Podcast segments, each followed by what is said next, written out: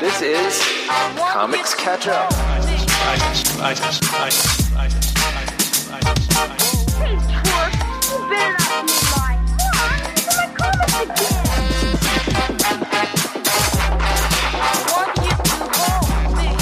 Where we read comics suggested by you, the listeners of War Rocket Ajax, that we have missed. Now, dig this, Matt. Y'all know I love stationery. Y'all know I love to take notes. I love to write. I love to write on paper. I love to write in notebooks. Matt, what'd you get me for Christmas this year? I got you notebooks and pens and organizers. Correct. I love it. Uh, and I find that it genuinely helps me remember things better as opposed to typing them or like putting them on a like a text file or whatever. Actually writing something down physically helps me a lot. It helps me organize my thoughts. It helps me get my work done. And ever since I got my new uh, iPad and I got the Apple Pencil with it, I have been doing that on there, and that's great. The only problem I've had with it, it doesn't quite feel like writing on paper, which I, is a feeling I like. We have the solution to that problem. That's right. Paperlike, as I mentioned at the top of the show, it's a screen protector for your iPad. It uses a proprietary technology called nanodots. With those nanodots, you feel the natural resistance of paper on your iPad screen. It is a paper like feeling on your iPad. So if you're drawing, if you're taking notes, if you're using your iPad like you would a notebook, here's the way for it to really feel natural. And Chris, I know you love that. You you have an iPad, you got a Paperlike, and I'm sure it's it feels just right for you. It does. It feels great to use. Also, Matt, you know I'm very particular about paper. I have Yes. specific brands of notebooks that I will and will not use, and Paperlike feels good on the iPad. Uh, they also make accessories for the pencil to make the pencil a little more comfortable to hold.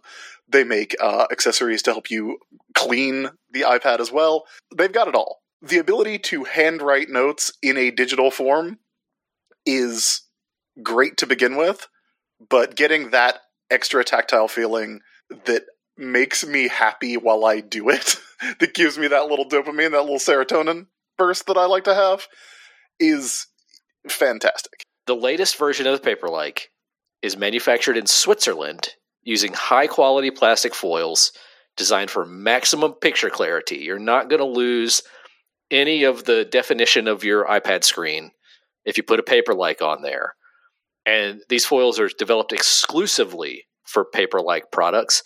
It also always comes in a set of two, so you have a spare. Look, we know a lot of artists listen to this show. If you're an artist and you're looking for a way to make drawing on your iPad feel a little bit better, this is how you do it. So, to pick up your Paperlike, head over to paperlike.com slash Ajax, click Buy Paperlike, and select your iPad size. From now, right now, until the end of January, Paperlike is also including their Digital Pro Planner bundle at no extra cost for every order placed through the Paperlike store. Plus, shipping is completely free. So if you're ready to do more with your iPad, head over to paperlike.com slash Ajax to get started. Hello, everybody, and welcome to Comics Catch Up. This is the monthly show where I, Matt Wilson, and Chris Sims, who is here with me, Hello. we catch up, as the title indicates, on the comics that we didn't read when they were coming out. Because we're busy people. We can't read everything. We got all these bad comics to read. And, and yeah, we got to read stuff on the show for entertainment purposes. So we read Three Jokers and shit. well, oh man, you just went right for it, Matt. That's usually what I do. That's pl- playing the part of Chris Sims will be Matt Wilson this evening. Yeah, I guess so. But you know, sometimes we don't get to everything. And so, based on your suggestions, based on your votes in a monthly poll we put up on our Twitter, which is at War Rocket Pod. If you would like to vote in the poll, that is how you can do it by following our Twitter account and being there at the wake up, wake up, wake up. It's the first of the month. that's when you can vote on what we read on these monthly shows. And this month, we were advised to read Gwenpool Strikes Back, the 2019 five issue miniseries that continues the story of Gwendolyn Poole, who is not a Deadpool and not a Gwen Stacy. No, she's a Gwendolyn Poole.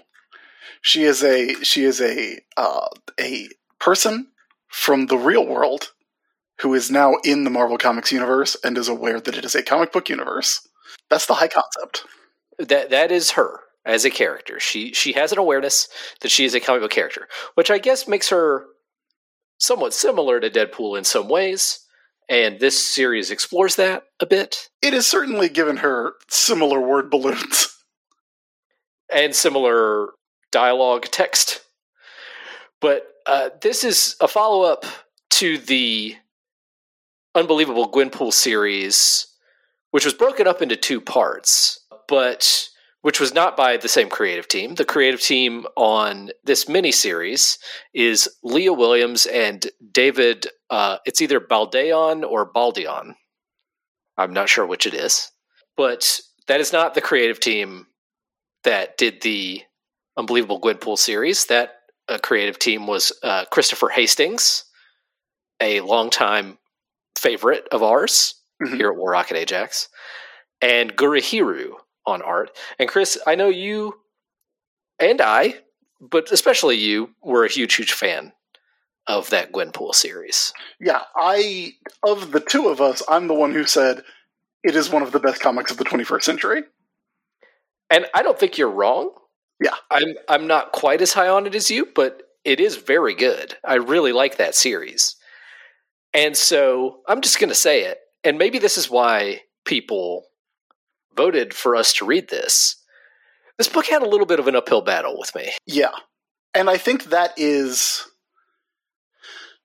if, if Matt, do we do we just want to get into it? Well, we could talk about what the series is a bit. Um, Okay. the the basic high concept here. There's already the high concept of Gwen Poole as a character, mm-hmm. and, and then the high concept of this series specifically is that she is aware that this is a five issue miniseries. She is aware that she has five issues in which to secure her place in the Marvel universe, that so she can continue as a character.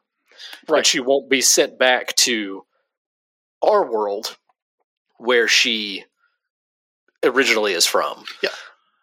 Which she That's can't why- go back to because of Doctor Strange, so Because- she will just Yes. cease to exist.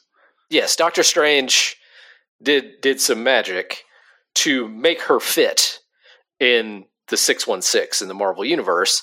And so she can't actually return to our Earth, but but that is the threat of the book is that sh- she will attempt forces will attempt to send her back to her own universe if she does not prove her value as a character. That is why the last issue of this miniseries has a photo cover Uh huh. with what seems to be a Gwenpool cosplayer on the cover, which uh, I do appreciate. I, I like the the co- concept of that being the cover to the last issue. I, I actually think that's a really smart cover gimmick because the covers are mentioned quite a bit within the story. So using those as a storytelling tool, but not just using like the the Watchmen trick of having it be the first panel, is a pretty solid idea and one of the really like nice, unique things that this book does. Yeah, and the, all the other covers except that photo cover are by uh, the Dodsons, uh, drawn by uh, Terry, I, and colored, inked or colored by Rachel. Uh, Colored by Rachel, I believe. Uh, pencils and inks Okay. by Terry. Uh, colors and inks by Rachel. Okay, so Gwen name checks the Dodsons a couple of times in here, which is another, you know, pretty pretty decent gag. The reason I say this this book had a bit of an uphill climb with me, I haven't read a ton of other stuff by Leah Williams. Chris, have you? Uh, I haven't. There, there may be very very good stuff by Leah Williams uh, that I'm not familiar with. I know, perhaps, unfortunately, I have no familiar familiarity with the series. I didn't read any of it, so I can't say. Uh, I know her X Factor run was not well received by a particular set of fans.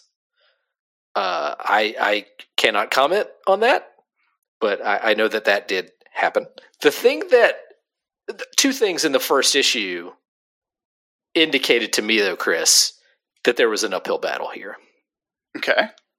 First of all, we get a big info dump right at the start. Yes. Like a lot of explaining what Gwenpool's deal is. Which is okay. It's a problem because there needs to be a big info dump at the start because this is a sequel to a series that was canceled due to declining sales. That means that you need to explain things because you could you have a number of people who maybe not didn't read that book, uh, and they are my enemies, each and every one of them. But also, it is you have to explain a lot because of those exact circumstances, which are unavoidable because this book is designed to be a sequel to a book that was canceled. The fact that the previous book was canceled is a plot point in this book. Yes, and there is even to skip ahead a bit, a page written by Christopher Hastings, who sort of appears as like a god figure. I was thinking of Mufasa. He he he does appear in a cloud, like his face appears in a cloud, much like Mufasa. You, you may be onto something there.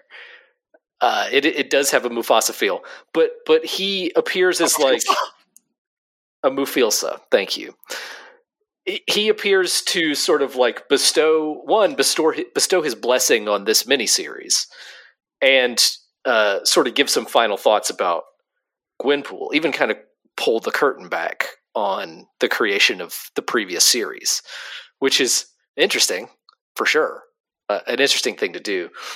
But yeah, the info dump, eh, it's necessary, right? Because you don't know how many people are going to be buying this book who just bought it because it was number one, right? Yeah. Ideally, you want this book to have more readers than the previous version. I, I, I think that's the plan, right? Yeah, like that's why you do a new number one. like, I mean, in this case, it's to like again a lot of reasons, but the idea, if all goes according to plan, twice as many people will read this as read Unbelievable Gwenpool number twenty-five. Right, but it also feels regressive.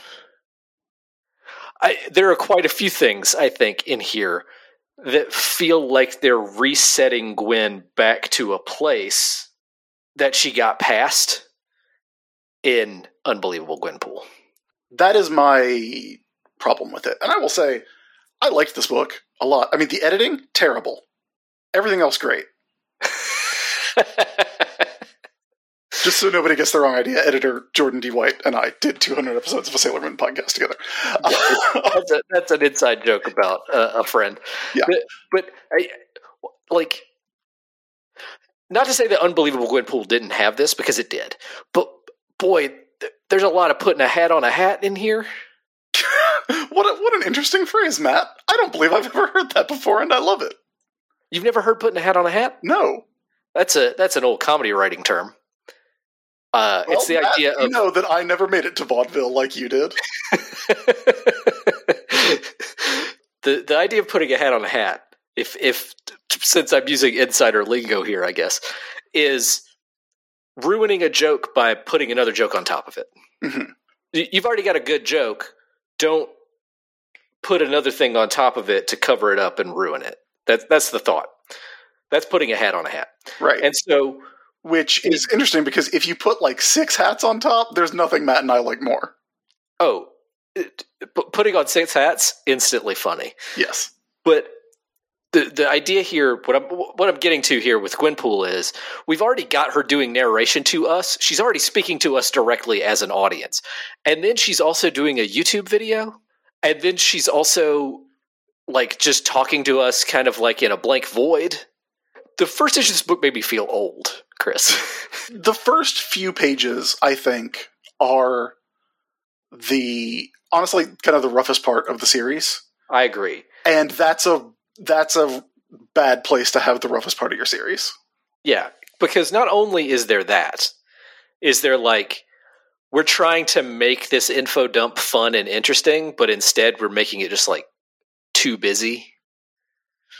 There's also this trying to put a layer of edginess onto Gwenpool, which is the thing that the previous series got her past. Like, she doesn't have to be Deadpool edgy. That's not really part of Gwenpool, but this book starts with her thinking about squeezing a pregnant lady like a toothpaste tube.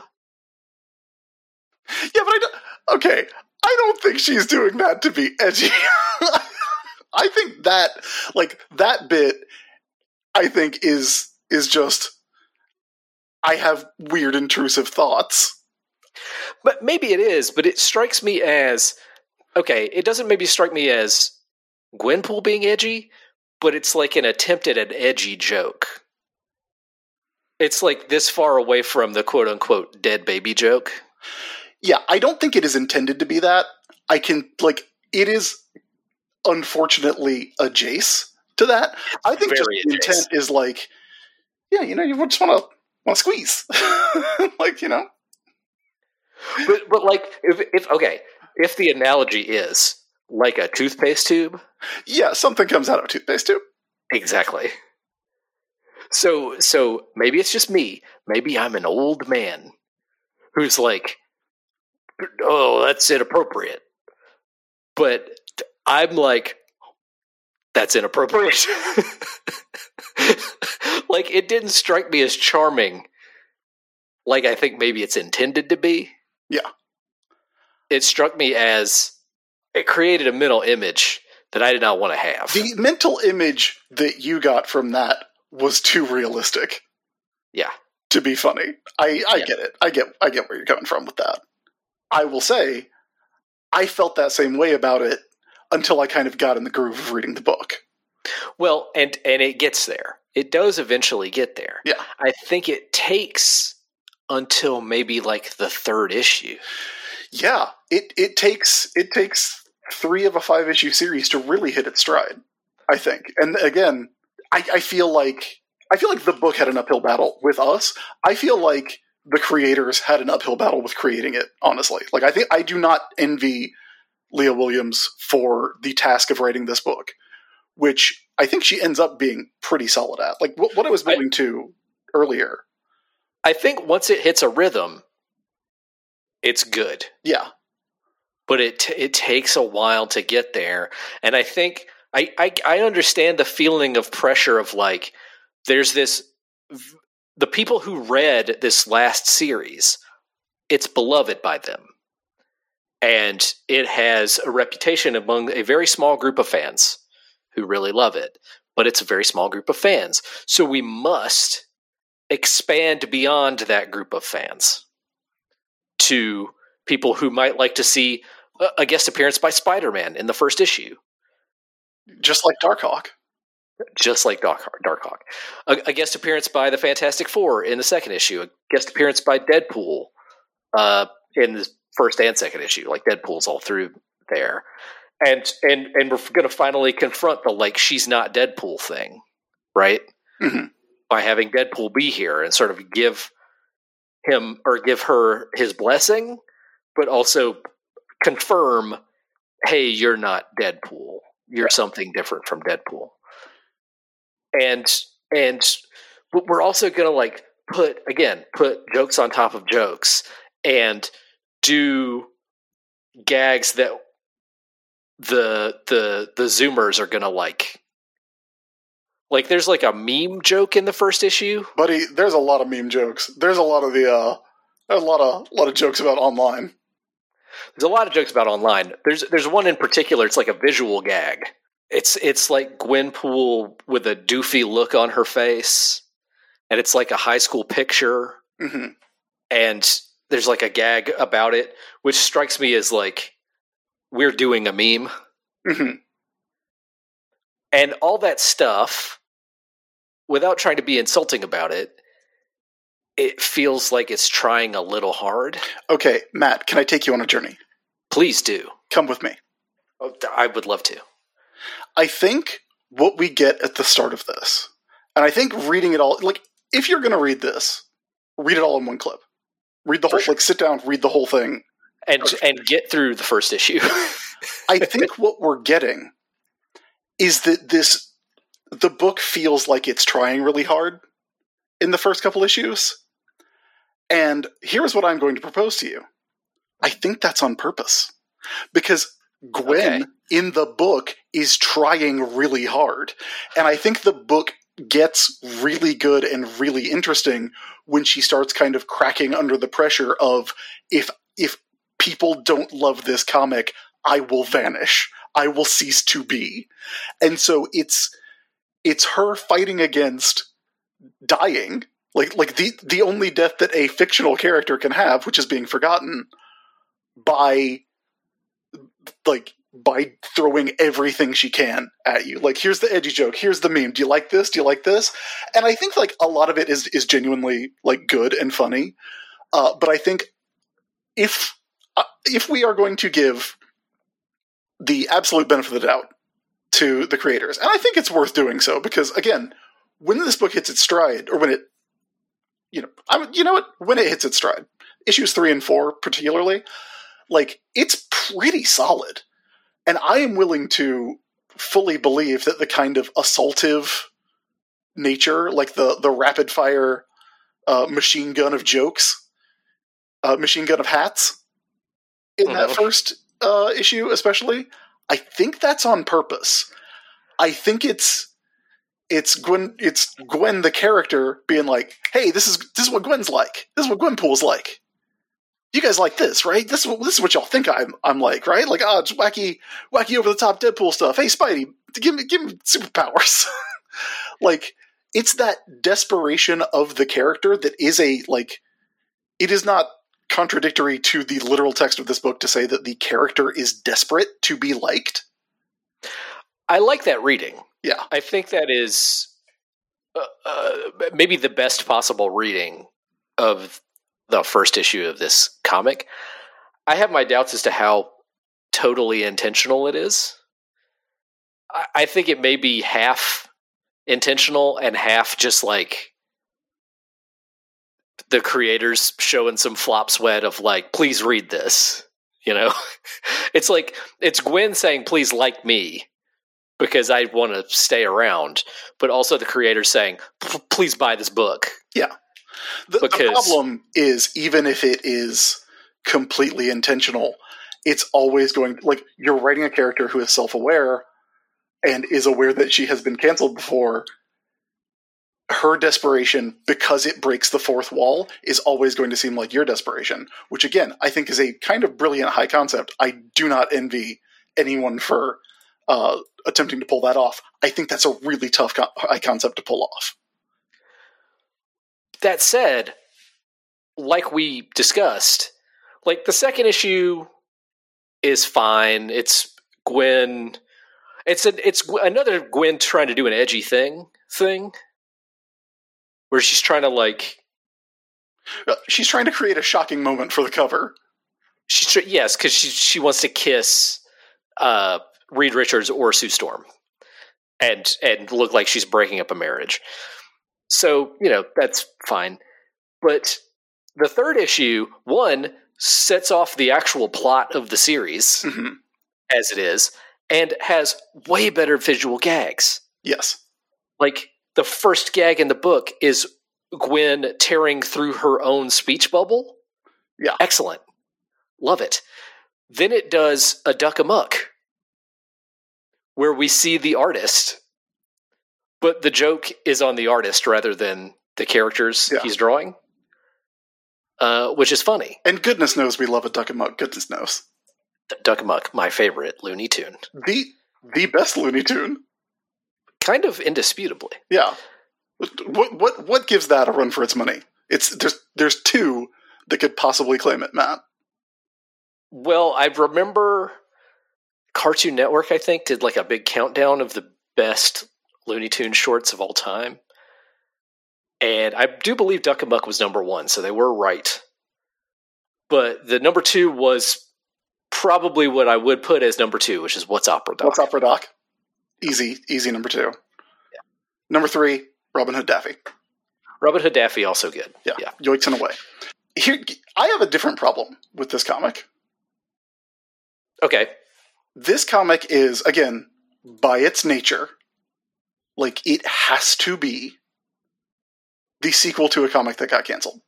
Yeah. This comic can only be a sequel because Gwen has to be aware that she's been canceled. She has to be aware that she is on shaky ground. She's a she's a cult favorite, not a favorite. Right. Because in the first issue, she doesn't even know that it's a mini series. Yeah, She thinks it might be a one shot. right. And somehow, somewhere, she becomes aware that it's a five issue. Uh, she she jumps into the into the gutters between the pages, and she realizes that there aren't as many as she thought there would be. so it can't be a one shot. Yeah. Right. She she so she's like, oh no, there this is a limited series. Uh the problem is I feel like this because it's Gwen grappling with that and the threat of of cancellation and being forgotten. That is literally what the last 10 issues of Unbelievable Gwenpool are about. And those books are like again some of my absolute favorite comics of the past 21 years. I think this book retreads a lot of that ground. If that comic didn't exist, I think I would love this book. But this book can't exist without that comic. On the other hand, this kind of has to do that, right? Yeah, like it it it has to because that is the existential threat that Gwen is facing. And there is a difference in that she is, you know, she's had her solo book canceled and she's been in a couple team books. So she's had the Marvel Comics uh, third tier character experience, right? Yeah. But I think it gets, it skews too close to ground that has been covered in a way that I genuinely don't think it could be covered better. I think that's true. It's, it's almost like doing Matt. Wouldn't it be like wild if somebody, I don't know, like what, thirty years later, maybe like tried to do like a sequel to Watchmen, but they put like Superman in it or I can't whatever, imagine. I can't imagine. It. And like Mary. Marvel saw Doctor Manhattan's dick, like some wild like, and the, then like at the end of it, the Legion came back, and that was the the whole thing. It's like doing that. Like you're in, you're you're covering a ground that you're probably not gonna do better. And the biggest problem with this book, which I cannot stress enough, I do think is good, is that it's not excellent and the book that it, it is going to inevitably be compared to by most of the people who are going to read it all the way through is a book that is excellent. Fair. All fair. I, your idea about a sequel to Watchmen is absolutely bananas, though. Yeah, I don't even like. Everybody would just recognize it for the obvious cash grab it is and Yeah. not, you know, not get into it. But It probably had pretty good art, they'd probably get a good artist. but that would be really unfortunate. Well, you'd be like, man, imagine this artist doing something. Doing literally Good. anything else with this time. But all, all your points are well founded. However, I do think once we get past the the here's how Gwenpool is different from Deadpool flowchart, which is a visual gag that I like, it's fun.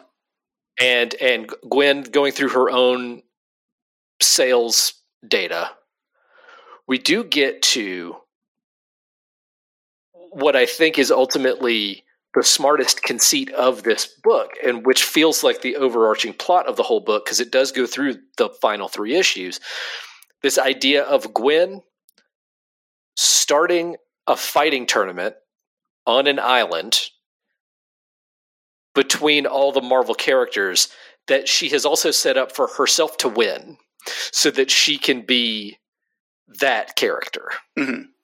So she could be like the contest of champions winner uh, in of her own making, which is very smart. And she brings in Hulk as a ringer to take everybody else out.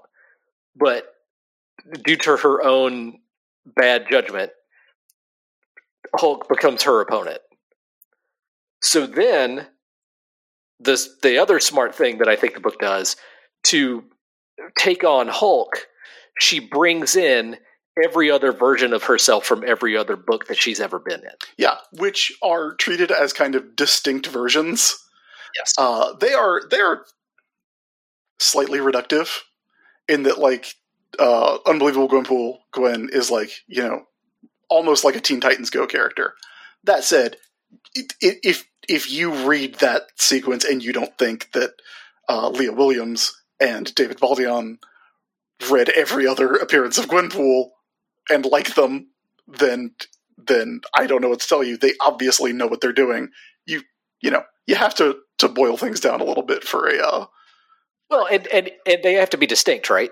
yeah Not only do they have to have distinct personalities, so they all all their personalities have to be turned.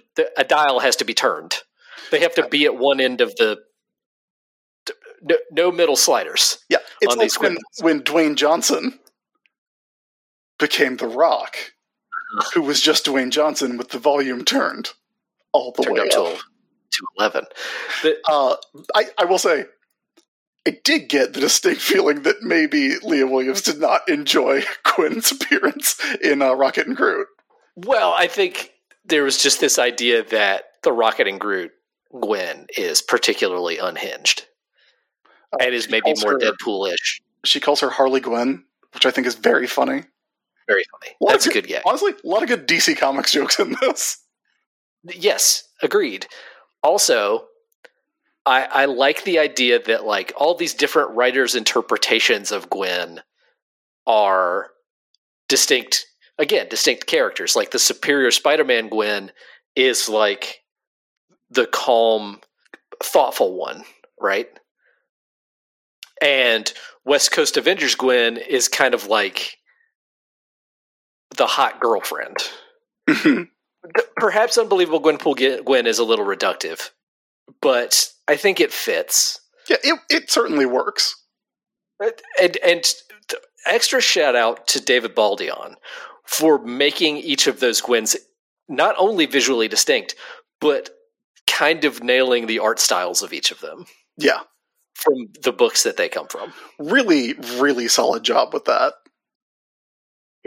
It's it's extremely good. And and when things get like kind of abstract and weird uh, from that point on, like when she goes to Malekith asleep and takes Thor's arm away from him, uh, the art in that stuff is top shelf. Like the visual representation of all of that is super good. Like I love the visual representation of Gwen's going between the panels power in Unbelievable Gwenpool, but I think this book does a really good job of it too. Like at the start of issue five, she basically does a Nancy gag hmm where she it's it's a recursive loop of panels uh, where she attacks uh, Tony Stark with bees. Uh, very funny. Maybe my favorite gag in the whole book Uh, because it's hundred percent a Nancy gag. she attacks the Punisher with bees. Is it the Punisher? Punisher, Okay. yeah. Uh, uh, sorry, I. Sorry, Tony, that I got that wrong. Well, I only mention it because there's a like one of my favorite gags in the book is uh, at the end of that sequence, Gwen doing the "It's bears" face, but with "It's bees," Yes, which is mwah, a top shelf joke. Very good joke. Also, uh, what she does to Tony Stark and Steve Rogers is the she makes them wear the same shirt, Yeah, the, the get along shirt. the get along shirt. Like again, by issue five, not only is the book much funnier, but it also like I feel is nailing the character much better because I love the idea of the multiple Gwens. I love this exploration of her friendship with Kamala Khan. Like that's where it's exploring kind of different ground from the previous series, right? Yeah, because what happens with uh, Kamala is Kamala comes up with a new origin for her that that is that she's not from the real world, but that uh, she's a a mutant who's uh, who controls reality, and so her like a childhood trauma caused her to uh, dissociate and think she was from a different universe, which is that's such a good threat for Gwen for Gwen to have like not just she's either going to not exist, she's either facing oblivion or she is facing having your your backstory rewritten to be more tragic and to And- and separate you from what defines you as a character. It's also sort of gaslighting, right? It's like, oh, you're not really from another universe. You just think you are. Yeah. Because because part of the gag is nobody in Marvel Comics other than Deadpool believes Gwen that she is from a world where they're all in comic books. Right, because they don't want to be characters from comic books. They want Right. to be Who would? real. Who, who, yeah, who would? But I, I'm of two minds about that rewriting of Gwenpool to make her a mutant. Because after Kamala comes up with that explanation, she goes to Krakoa. And that's where we leave her. Series ends with her on Krakoa. Series ends with her doing a Looney Tunes gag. You thought that was just a tangent. No, there, yes, there is a Looney Tunes ending. but- Boom. Gotcha. Gotcha, listener. ooh, if you didn't read this book, what a shock. But she is on Krakoa. And so it leaves her sort of in this limbo where it's like maybe she's a mutant who thinks she's from another universe, or maybe she really is from our universe. And I think what that is, instead of kind of being a satisfying ending to a story, which by the way, I do like that we get uh, the current X Men Jonathan Hickman informational page Very fun. about Gwenpool. That's very fun. But I do think so. On the one hand, I think this is the way to do do stories with Gwen. If we're going to get around your complaint, Chris, that everything about Gwen that we try to do from now on is going to be a retread of Unbelievable Gwenpool, this is the way for her to not be that anymore Mhm. right? On the other hand, I think it takes away one of the biggest selling points of Gwen as a character. Yeah. I think it is an interesting ending that is that is left somewhat ambiguous as to whether everyone else is now going to treat Gwen as though like oh yeah she's a she's a, what's what's his uh, Proteus yeah she's Proteus you remember Proteus she's that while she is going to be still internally like knowing slash thinking that she is the Gwenpool that we know because we get like a a thing at the end of the story where uh, Gwen addresses the reader and says, "Yeah, this is the end of Gwenpool as you know her."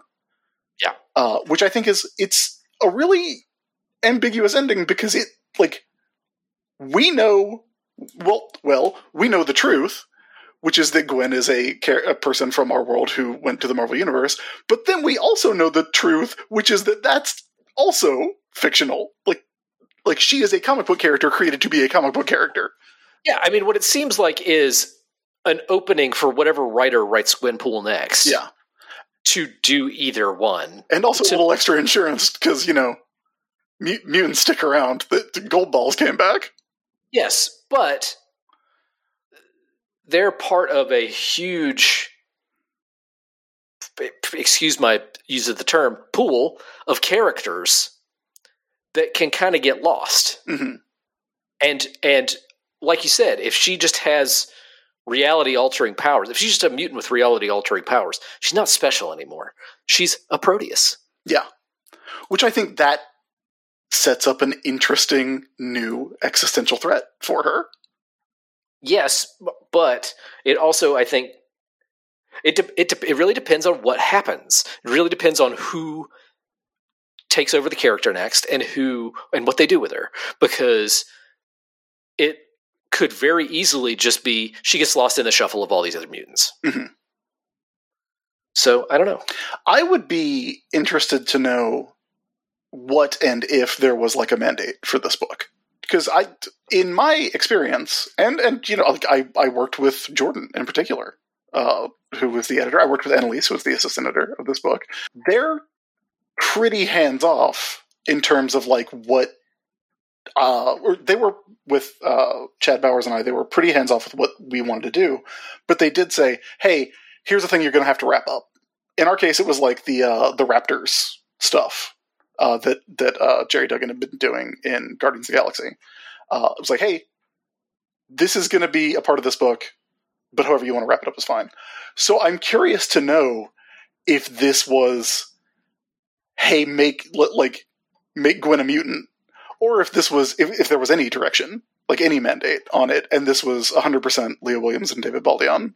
Uh, Yeah, I don't know. this is a direction for the character because ultimately what I I I love how sinister the retconning of Gwen's origin is presented, and I love how accidentally sinister Kamala is about it. Like Kamala's like, "Oh right, this makes total sense." Like you like you're not from another universe. You're from here. Like you're one of us. Uh, and like Gwen's reaction to that and her kind of struggling against it before hitting this middle ground of externally accepting it and internally defying it. That's all like really good stuff. But it also, like you said, it puts her in a large pool of characters that get lost, but it also gives her a place she belongs. Yes, and I think that is probably the edit what the editorial edict was. Yeah. It was make Gwen fit. And because I think if Marvel did any market research or if they just kind of like looked into what people think about Gwenpool, I think their takeaway would have been people don't understand her. People don't get her deal. It's too meta. It's too converse. You know, it's too. It's not. It doesn't fit in the Marvel universe. So let's work on a way to make her fit, and then maybe Jor- the editors working with Leah Williams and David Baldeon, they came up with this together. But I'm willing to bet that the the sort of intent from the start of this was make her fit. Yeah, this is at, at this point though we're we're getting into speculation.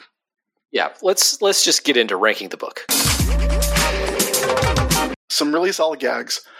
Obviously, a lot of love put into this. Like it is there For is we can speculate on editorial motivations and creator motivations.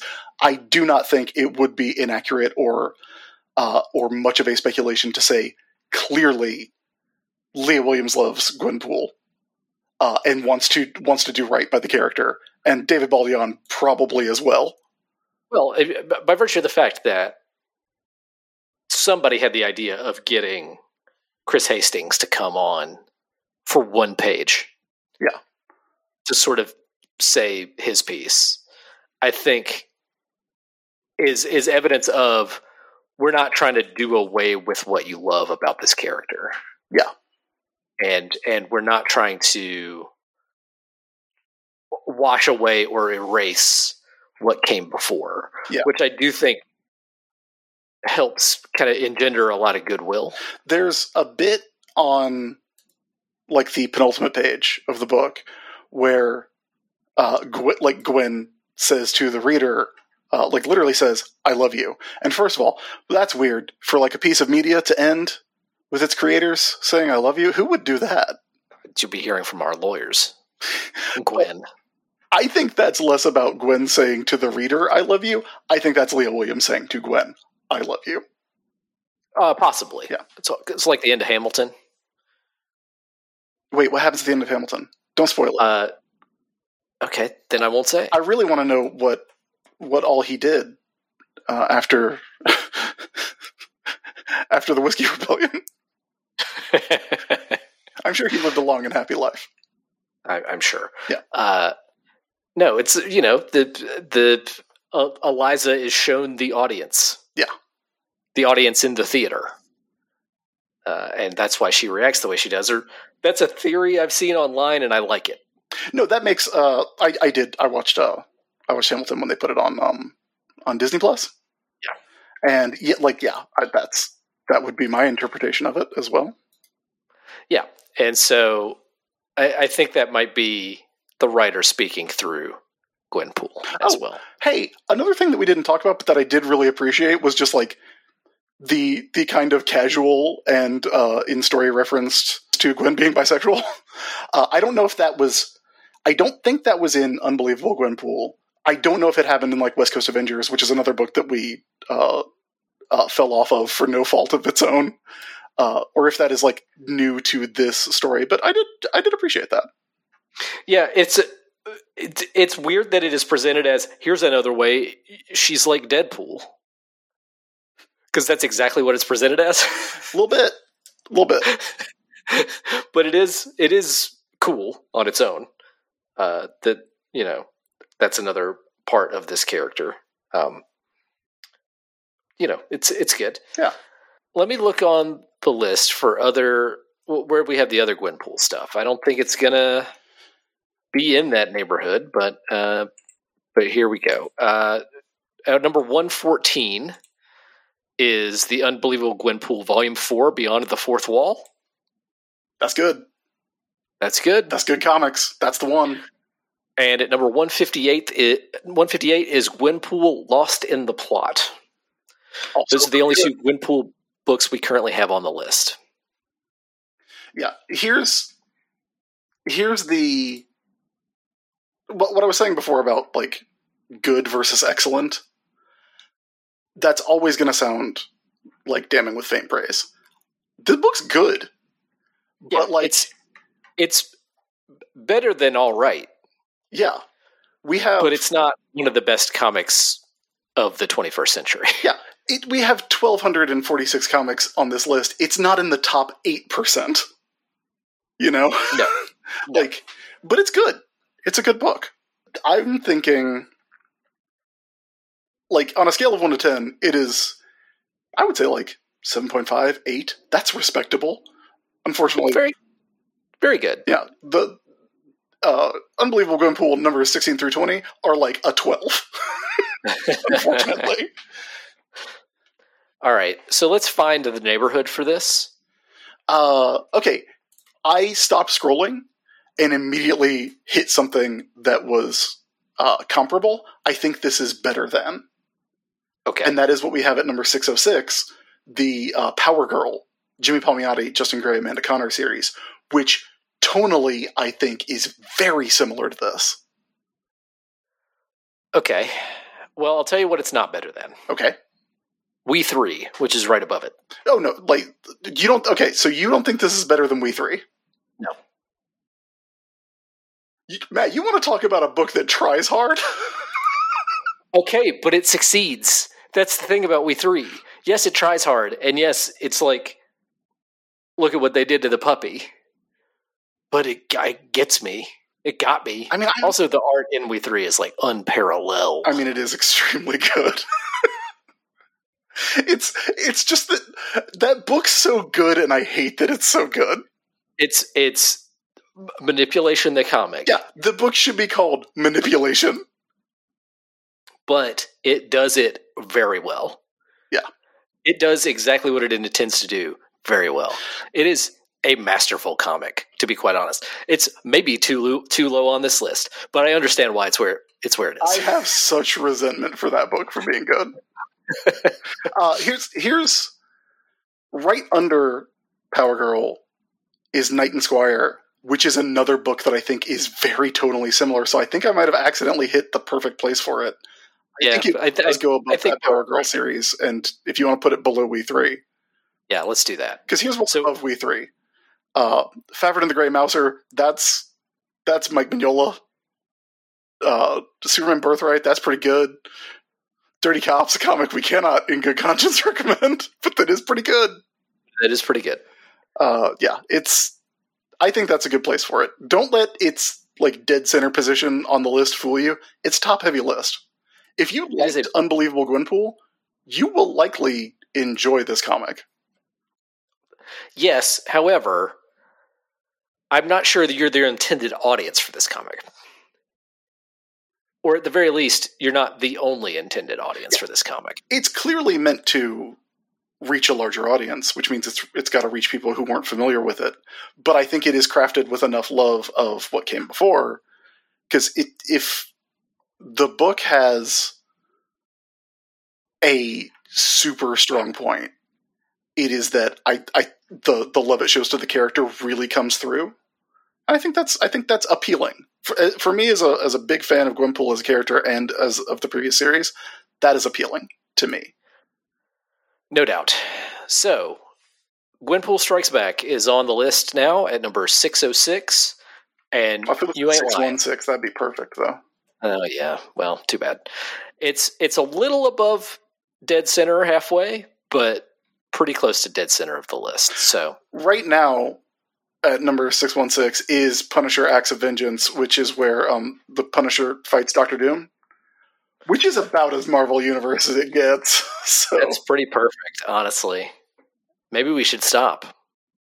that's it.